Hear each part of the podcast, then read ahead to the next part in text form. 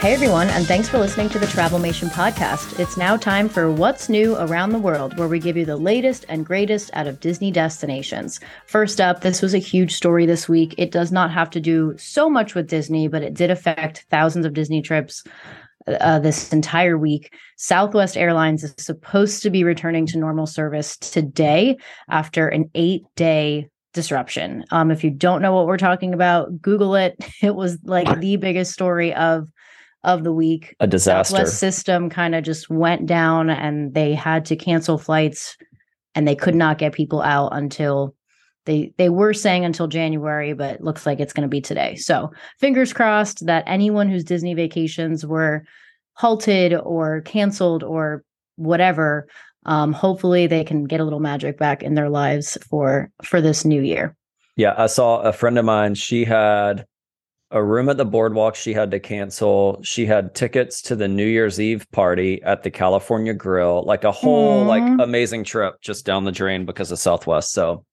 um hopefully it's back to normal today but my news has to do with coffee of course and the brand new Carousel Coffee Shop has opened at the Boardwalk Inn. Ooh. If you're familiar with the Boardwalk, there was a little tiny gift shop off the lobby that didn't sell oh, too oh, yeah. much of anything. It just kind of sold a, I don't know. But, anyways, it closed a while back and it has now reopened as a coffee shop right off the lobby. So the next time you're there, feel free to stop by and get some coffee. It looks a little bit like Le Petit Cafe at Riviera a Ooh. little bit. Mm-hmm. And I feel like it needs a little more theming. Come on, Disney. Like let's put a yeah. little bit more into it. So I'm I'm hopeful that as they redo the whole resort and the lobby, yeah. maybe it gets a little more love. But we'll yeah. see. That's what I was thinking. Austin, what do you have for us this week?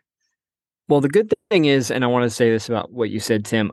I feel like this is a needed trend that I didn't realize until my last day at the Grand Floridian, and I couldn't find find good coffee anywhere Ugh, at right. a deluxe resort. I know. Like, yeah, seriously. I there, agree. There are value resorts on Universal property that have Starbucks in the lobby. and, it, you know, Starbucks might not be everybody's favorite, but at least it's consistent and it's not, you know, black well, drip coffee. Well, that's how it is at the Grand Floridian. I mean, they yeah. they have an espresso machine in the quick service, but it's not a coffee shop. Like, no, it's the, like the ex- espresso machine they have at QuikTrip.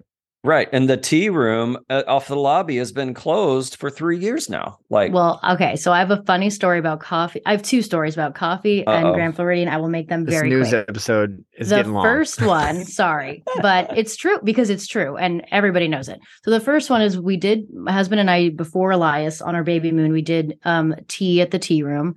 And Alex doesn't like tea. So he asked, Do you have something else that I could drink? Um, he goes, Do you have espresso or do you have Disney coffee? And she laughed and she said, We have Disney coffee. He goes, I'll take lemonade. She knew. Oh the oh other, gosh. but it's true. And then the other story I have is that we were at the Grand Floridian Cafe once years ago. We asked for espresso. They didn't have it, but our waitress happened to be Cuban. And she says, Oh, I'll make you some in the back. No and way. She did. Yes. No way. Yes. She was like you at retreat brought, last year. She's like me. Exactly. Like she brings her little stovetop thing to work because there is no wow good coffee was, at the Grand Floridian. That was so those are my two service. stories. Yeah. I just need her contact info. They're relevant. Right. it is All ridiculous. Right. They should Austin, they should fix that. Austin, wrap us up on this 30 minute news episode.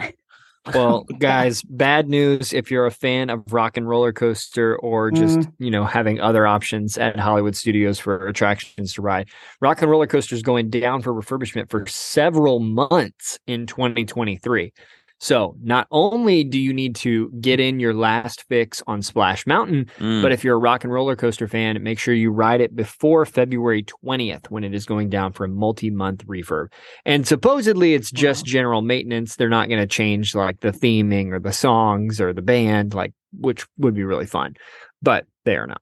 And then lastly, the Skyliner, don't miss this. I believe it's January 23rd through 28th. Do not forget that that is going to be down for those dates as well. So if you are needing that type of transportation, make sure you come up with other plans.